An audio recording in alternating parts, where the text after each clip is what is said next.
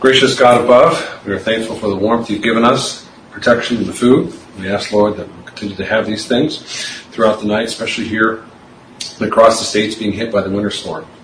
We pray, Lord, for the Orthodox Presbyterian Church, the denomination that we are part of, God, that you would sustain her and keep her faithful, Lord. Give her uh, men after your own heart, God, who are without guile, who stand firm upon your word. We thank you for the men we do have, Lord, and pray for their faithfulness to continue, that they would have understanding of the times and seasons which we find ourselves in, we would press back against the zeitgeist, the spirit of the age, Lord, and not swallow unthinkingly, God, uh, the many um, chivalrous, uh, basically, uh, things that are, that should be believed in our society. If you're against that, you're somehow a crazy person, and that seeps into the churches, God, even the best of us. We pray that we fight against that, Lord, God, both in practice and doctrine for the committees, especially the standing committees of Christian education, uh, Lord, and home and foreign missions. Uh, care and other like uh, committees, Lord, for the care of the church and members therein, uh, especially for the ministers, Lord, and the retirees. We pray, God, that we would have wisdom to carry on in the future, Lord. We would have perseverance to do the right thing and continue to do the right thing. These, Lord, to spread your gospel and establish churches. We thank you, Lord. Although we are small, we've done a number of uh, good deeds, Lord, and according to your providence, and we've established many churches over the years. We pray that that would continue. we ask for the work of the local press that you would be with them. They would be united into the truth and stand firm and re- reinforce and support one another, both as ministers, as a presbytery as a whole, as well as churches within those presbyterian church denomination, Lord, that we would do our duty before you, that you, you would give us the means that we need, Lord, and provisions to support our churches, to support the ministers, to help one another grow in Jesus Christ. We ask God for the work situation that we may find ourselves in, God, if we do not have enough work or if we are overworked, Lord, that it would be a be thankful for the jobs that we do have, God. Give us wisdom for our work, that we would do it well as unto you, and that we would do it zealously as unto you as well, Lord, especially the God that is hard to be sure for jobs that we have that we're not as interested in, Lord. May we do what we can and perhaps even get a new job if possible. We pray, God, for, especially for the poor, that you would be with them, both in spirit and uh, providentially through support as you blessed our church, the poor and the needy in our midst for all these many decades, God. Lord. And we ask again, Lord, for the snow, the blizzard that we find ourselves in, we'd be safe and protected. Again, we thank you, God, uh, for the moisture that it brings, for we need that here in Colorado, not for granted the and the water and the protection and the warmth that we have, Lord, but always to thank you. In your name alone we pray. Amen. Are you kidding me? Uh, pray for our my mentor, Dr. They are without power. I saw that Thornton was down about a thousand. wow, I just yeah, we'll, we'll keep you updated. Um, no way I can get there, obviously, and uh, I know they have provisions. They have lots of blankets. It's an older house. They're an old couple. They're retired. Um, so keep them in prayer that it won't get worse and the power come back on quickly, uh, and that they would fix that. We're not Texas. I can understand why it happened in Texas. I'm serious, we're not Texas. I worked around transformers and electronics and things like that. periodic maintenance checks, weekly, bi-weekly, monthly, quarterly, yearly, all the big stuff. They're probably undermanned, I, I would suspect. I don't know what's going on, but prayerfully they'll fix it, fix it quickly. Let us turn to the Word of God in Zechariah 8, 1 and following. Zechariah 8 and following. I have three points here, verses 1 through 17. Let us listen attentively to the Word of God.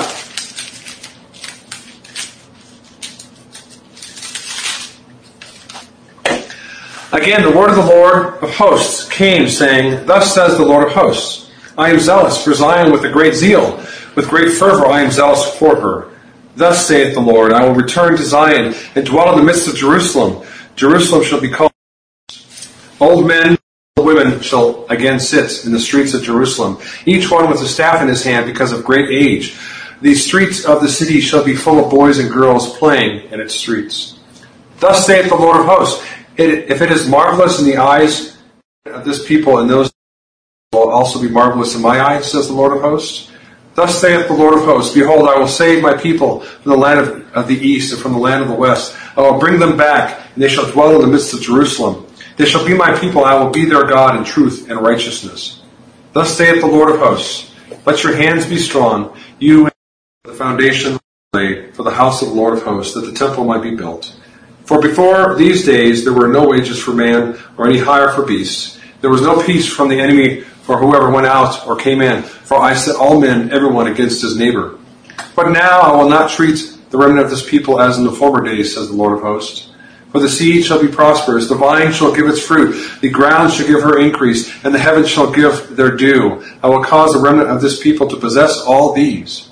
And it shall come to just as you were a curse among the nations, O house of Judah and the house of Israel, Saul will save you, and you shall be a blessing. Do not fear, let your hands be strong. For thus says the Lord of hosts, just as I determined to punish you when your fathers provoked me to wrath, says the Lord of hosts, and I would not relent. So again in these days I am determined to do good to Jerusalem and to the house of Judah. Do not fear. These are the things you shall do. Speak each man the truth to his neighbor. Give judgment in your gates for truth, justice, and peace. Let none of you think evil in your heart against your neighbor. And do not love a false oath for all these things I hate, says the Lord. Let us pray. With these passages and these many words of encouragement, may we see the encouragement here, God, not just the warning of the sins of their forefathers, but all throughout, Lord, you tell them how zealous you are, how much you love them, and how you will bless them, God. And we know, of course, it was certainly a material blessing, for they did indeed rebuild the temple by your prophecy, and thus we see again uh, the power of God in history, but also a foretaste of the future God of heaven, indeed, in which we blessings forevermore through Christ Jesus, Lord. Amen. And this is an interesting prophecy here. Often, again, we hear prophecies and we think of how bad things are happening. Something's wrong. If a prophet comes into the town, everyone better run and hide behind the doors. Here, good things are prophesied of God's people. Verses 1 through 8, we read a future prophecy and then verses 9 through 15 of the future goodwill of God, and then the last two verses, the future good works called and commanded of God's people. And inter, uh, interjected throughout here, I would have had too many points for the sermon. He says, Thus saith the Lord, verse 3. And again, Thus says the Lord, verse 4, verse 6, verse 7, verse 9. And again in verse 14. This is after the first came saying, and that was said before. Then the word of the Lord to Zechariah, verse 8. And then it says it again in verse 19. Thus says the Lord of hosts into a new section uh, that we have, number of visions until chapter 9. So the first part here, verses 1 through 8, the future prosperity promised of God's people and God's great zeal. Thus says the Lord of hosts, I am zealous for Zion with great zeal, with great fervor I am zealous for her. God has zeal for you. Do you ever think about that? God has zeal for you. He is zealous for his people, for his church. We are God's and he is ours. We are his people and the sheep of his pasture. And thus he is eager and desirous to do good for us. That's why I named the sermon God's goodwill to you. He only mentions it here in the beginning, the zeal uh, here, but this idea of zeal is the idea of God's jealousy for his people, his great desire for their well-being, for your redemption, and he hates all those who would harm us and touch the apple of his eye. He is a jealous God like the husband is jealous. Is, sometimes we get those confused, in desiring that which is not ours, and jealousy uh, often it's undue desire for what is already ours. For God, there is no undue desire. And thus it could be translated at times as zealous, which rhymes with jealous. and this is a good thing. Now, we know God is not like man who has emotions that come to and fro, uh, but this is the language he uses to describe his love, zeal, and his commitment to us. We must remember that in this dark day and age in which we find ourselves in, we sometimes feel like He has left us. But He has not. He's made it very clear. He is zealous, desirous for us with great zeal, not just a passing zeal, so it's emphatic here, overabundance for his people, a fierce loyalty and protectiveness. That's the picture here. Exodus 20 verse 5. False gods. For I, the Lord your God, am a jealous God visiting the iniquity of the fathers and the children to the third and fourth generations of those who hate me. That's the protectiveness that he has and the fierce loyalty he demands of us because he gives to us. Now you know, of course, the kind of zeal you would have if your spouse cheated on you. That's the picture. It's not like, well, God's always running around trying to pick on people. No, they are wedded to Him, and then they break the covenant. God's zeal, just like you would have zeal, a righteous indignation towards your spouse for breaking the covenant. That's a negative way of des- describing the zeal that God has. Here is the positive way. So that's what he's doing with respect to punishment. On the positive side, of course, is his loyalty and protectiveness, his zeal to love us and therefore to forgive and forget, to shower his with blessings. And that's what we see in these verses. And he unpacks this opening of course, it's not that physical place, but what it represents, which is the people of God. The dwelling God, verse 3. Thus says the Lord, I will return to Zion and dwell in the midst of Jerusalem. Jerusalem shall be called the city of truth, the mountain post, the holy mountain. Because wherever God is, there is holiness and separation from the world. Dwelling God is to have a God who dwells with us, to be in his good graces, is the picture here. Not as though God has got a corporal body one place at a time. This is a metaphor to emphasize that he wasn't there in a good sense because Jerusalem was fallen. But he was with his people in captivity, as it were, and now he's coming back with them and establishing them and coming before them, in fact, as a conquering king to reestablish the outward form of the kingdom and to encourage them that he is a God who dwells with them and dwells in the midst. Christ dwells with us and the Holy Spirit dwells within us. For we are the temple of the Holy Spirit, are we not? And so this metaphor, this beautiful picture of God's zeal is such that He dwells with them. He's not ashamed of them. He does not cast them out, but He covers their sin. He is with them as a positive presence, as a blessing uh, to them, just as much as we have the Holy Spirit even today. And the prosperity that comes from being with God, or God being with us, rather, and how He initiates, as we see here. This is all God initiating this. That's what grace is. It starts with God and ends with God. And He dwells with His people, and He's there, not, again, not just literally in the city, but wherever His people are, is the center of Israel, therefore He's the center of the lives of God.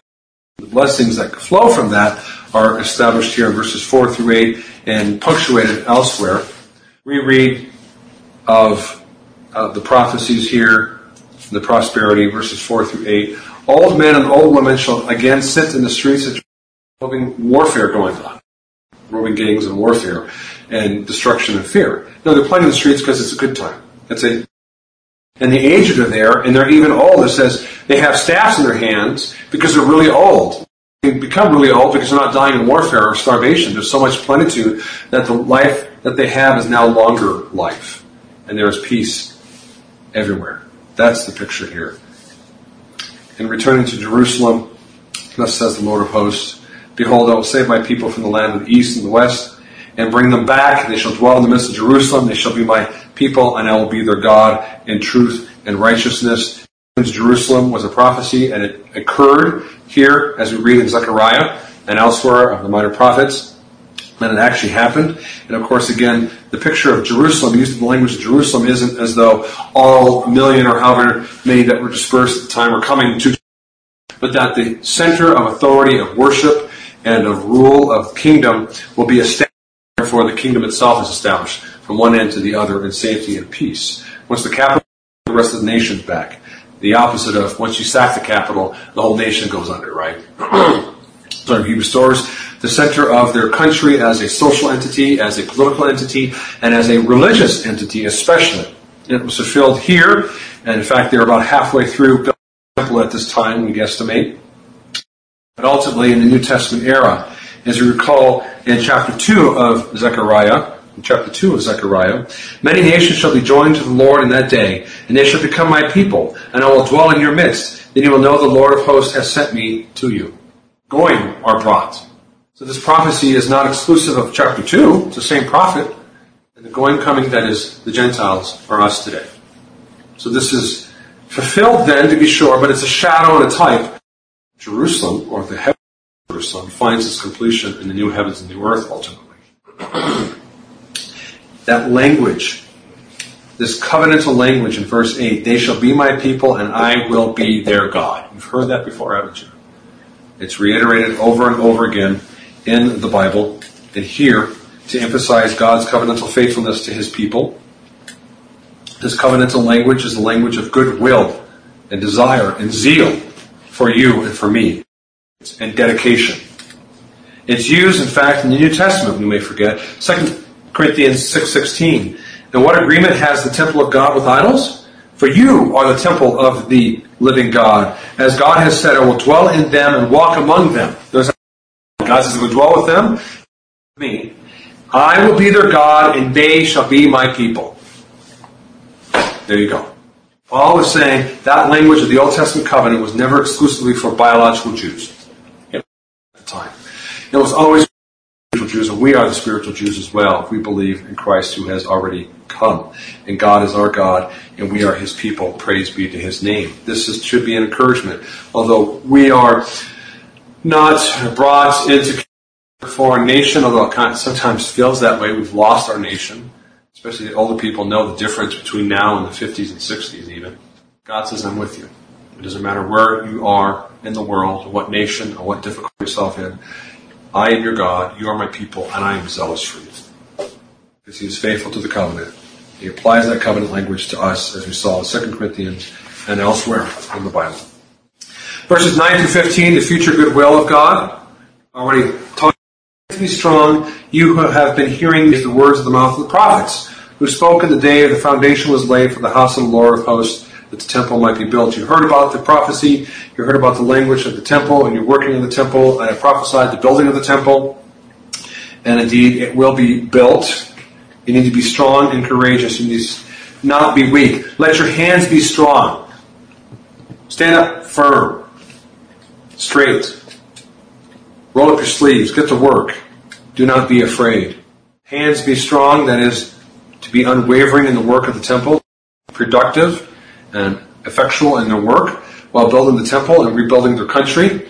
Don't give up on the temple. I know you heard the mouth of the prophets speaking of the foundation of the Lord of the temple. It's not done yet. It seems like it's going to take forever. You may even remember uh, before these days, verse 10, there was no wages for men nor hire of beasts. In other words, there was difficulty and troubles. The enemies were everywhere, and every man was against his neighbor.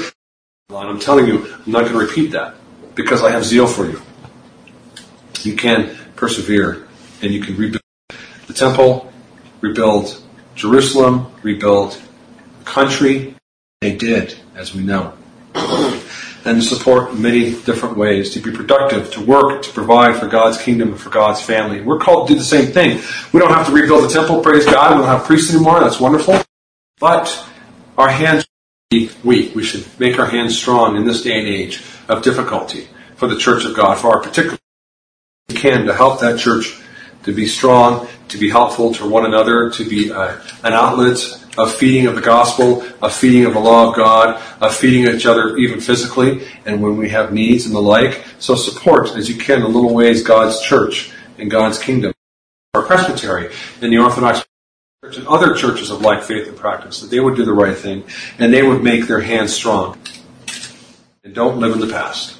That's what he says here in verses 10 and 11. But now I will not treat the remnants of this people as the former days, as your forefathers. Their sins are not your sins, God says. Catch that? Their sins are not our sins. We wish we had more of that in some circles when they push everyone else's sins from 100 upon us. Verse 12, we read uh, in particular future blessings. First, the vine shall give its fruit, the ground shall give her increase, the heavens shall give their dew. I'd show you a picture outside, and you see plenty of very heavy dew, snow, crystallized dew and I will cause the remnant of this people to possess all these. God says, I will bless you. I will bless you materially, and He did bless them materially. The seed shall be prosperous, the vine shall give its fruit. These material blessings have always been part of the covenant. The core part, they came and went. They were used by God uh, as an incentive, often. Hey, God. He didn't have to do that. Don't forget, God didn't have to tell them, look, you obey me, I'll bless you. He could have said, obey me. And sometimes we know he does say, obey me. You're in the covenant, you ought to obey me. But he's a loving God, he's an understanding God, he says, I'll give you an incentive. It's a basal incentive to be sure. Well, aren't they holy and godly? Sure, aren't you holy and godly? And you, you still struggle. So don't always think we're always better in many ways than the Old Testament, although we have certain. Some of these things are still there. These kind of blessings are there in the New Testament. We forget there are physical blessings. I don't have this in my notes, but remember Ephesians? Children, obey your parents and all things. That your days may be long upon the land which the Lord your God is giving you. He means the physical land. He means the earth. He means their physical lives are longer. Not their spiritual lives are longer. He's saying, therefore you're, you're going to, I'm going to your soul. No. It's physical. There are physical blessings. And sometimes you don't get it. Sometimes you're very obedient and you don't get long life. That's God's decision. But nevertheless, He uses it even in the New Covenant era. And this is why um, we had rejected at the uh, General Assembly many, many years ago uh, this kind of confused thinking uh, that radical Klineans had pushed. And what's interesting here, he says again at the end, plus, right? Kind of a symmetrical approach to things where God's saying, you, you were, you were cursed, you were, you were punished. The ultimate curse of being cast out of covenant. It's the same word though. They're just punished. God says that punishment is going to be, I'm going to, I'm going to compensate for that because I'm a loving God. I'm a God who's zealous for you. Do not fear. Let your hands wrong. Don't give up on the work, the task before you. You're doing God's work, rebuilding this temple, rebuilding this land. And again, for us today, we are doing God's work wherever we may be in our callings and vocations in life, especially when we support the church of the living God. So do not be timid. Do not give up on doing God's will, even in the midst of trials, for it is a trial to imagine trials, a city, emperor that's been broken down by war, and you have roving bands of people. Verses 14 to 15. For thus says the Lord of hosts, just as I determined to punish you when your fathers provoked me, so, and I would not relent. So again, in these days, I am determined to do good. So you have that symmetry there again. I'm determined to do some bad, or that is punish you, which had an ultimate good at their repentance. Then here I'm going to do immediate good for you. I am determined, he says. I am determined to do good. What is back then? Because somehow they're special Jews and they've done better than we have, right? They're more godly or more holy.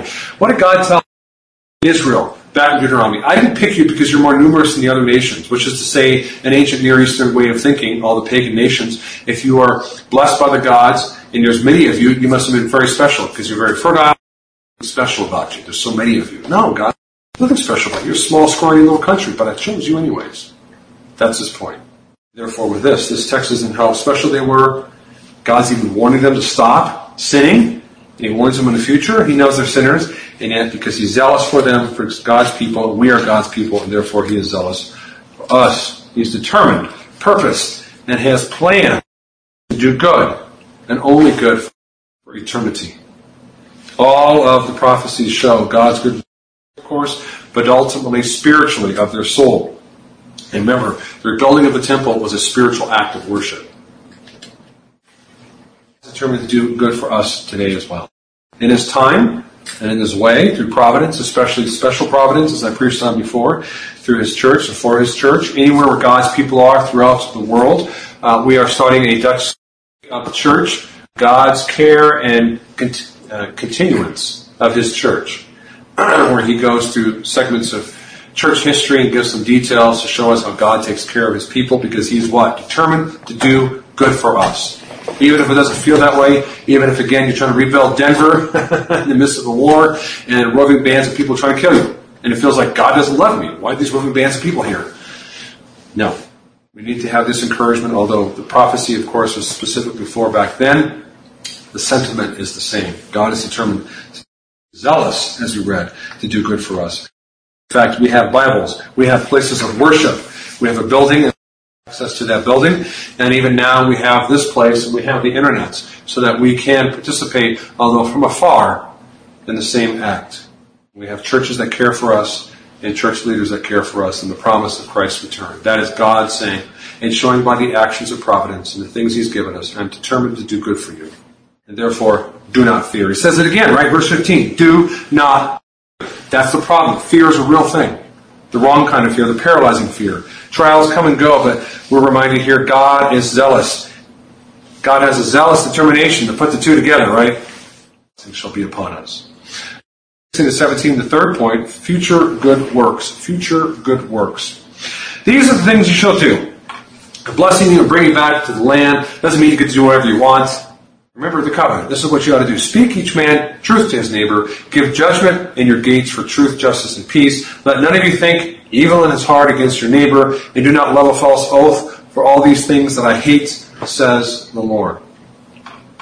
And now we're back to what we saw prior.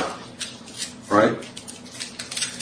It said in chapter 7 justice, show mercy, do not oppress the widow or the alien, let no and here is saying basically the same thing, with slightly different words, the same sentiments. Talks about neighbor. It's a different word. The same idea, though. Uh, again, a brother of those close to you. God's blessings, this reminds us, before we go in a little bit of detail here, and I'll finish up. God's blessings should draw obedience out of us. He blessed them, and He says, This is what I want from you obedience. And we ought to give it to Him most thankfully, most gratefully, And refuse to follow the sins of their fathers and our fathers. Truth in particular, we read, He has seen speak truth to his neighbor. Do not love a false oath, right? Uh, there again at the end, for these things that I hate, says the Lord. Lying apparently was a common problem. So you can see the sins that they're being dealt with when God highlights certain things you got to do because He's missing large parts of the Ten Commandments here. He's only honing in on rebuilding the temple. Lying's going on and it's causing problems. Again, probably the rich. Do not love a false oath. Speak the truth. Or you're going to have a low trust society, is the language of sociology today. We're in a low trust society today where there's lots of lying going on, where people bear false witness publicly all the time. They have, in fact, themselves a common heritage of religion, and we have a common heritage of religion, but it's being uprooted again through lies and the like, and it affects the church. It comes into the church. The church starts mouthing the things of society. And they start mouthing lies sometimes, even if it's not. We need to fight against that and not lie to one another. Speak the truth to one another. The context here is what? Speak the truth to Babylonians? No, where are they? They're in Jerusalem.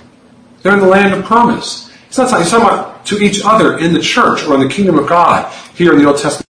In the church, speaking the truth to one another church, and not loving a false uh, but not thinking evil in our heart in the church. Of course, you shouldn't do it outside the church either, but especially in the church. And we've got to do what we can to maintain peace and purity. Give judgment in your gates in the truth for justice and for peace. Activities happen in the gates. Whatever the case is, the courts or heart matters. He says that's where it begins. If you're planning to lie, if you don't have truth and justice, it's because it began in the heart. And he says, fight against that. Don't give in to that. God hates it. God's hatred of sin is what we need to be reminded of at times. God hates sin. For all these things I hate, says the Lord of hosts. And we ought to therefore imitate our Heavenly Father and hate such sins. Let us meditate upon this prophecy, brothers and sisters, as a fulfillment in the New Testament as it points to eternal truths of God's zeal for his people and how we are indeed his people and he is dwelling with us. He is zealous for us. He has good will. He's determined to do good for us, determined to bless us even in the midst of trials and tribulations. Let us pray. Lord God above, we find ourselves, some of us lost electricity and power, God, and that's certainly a trial. May they remember that you are determined to do good for them. And indeed, you have done good and you will do good. In your name alone we pray. Amen.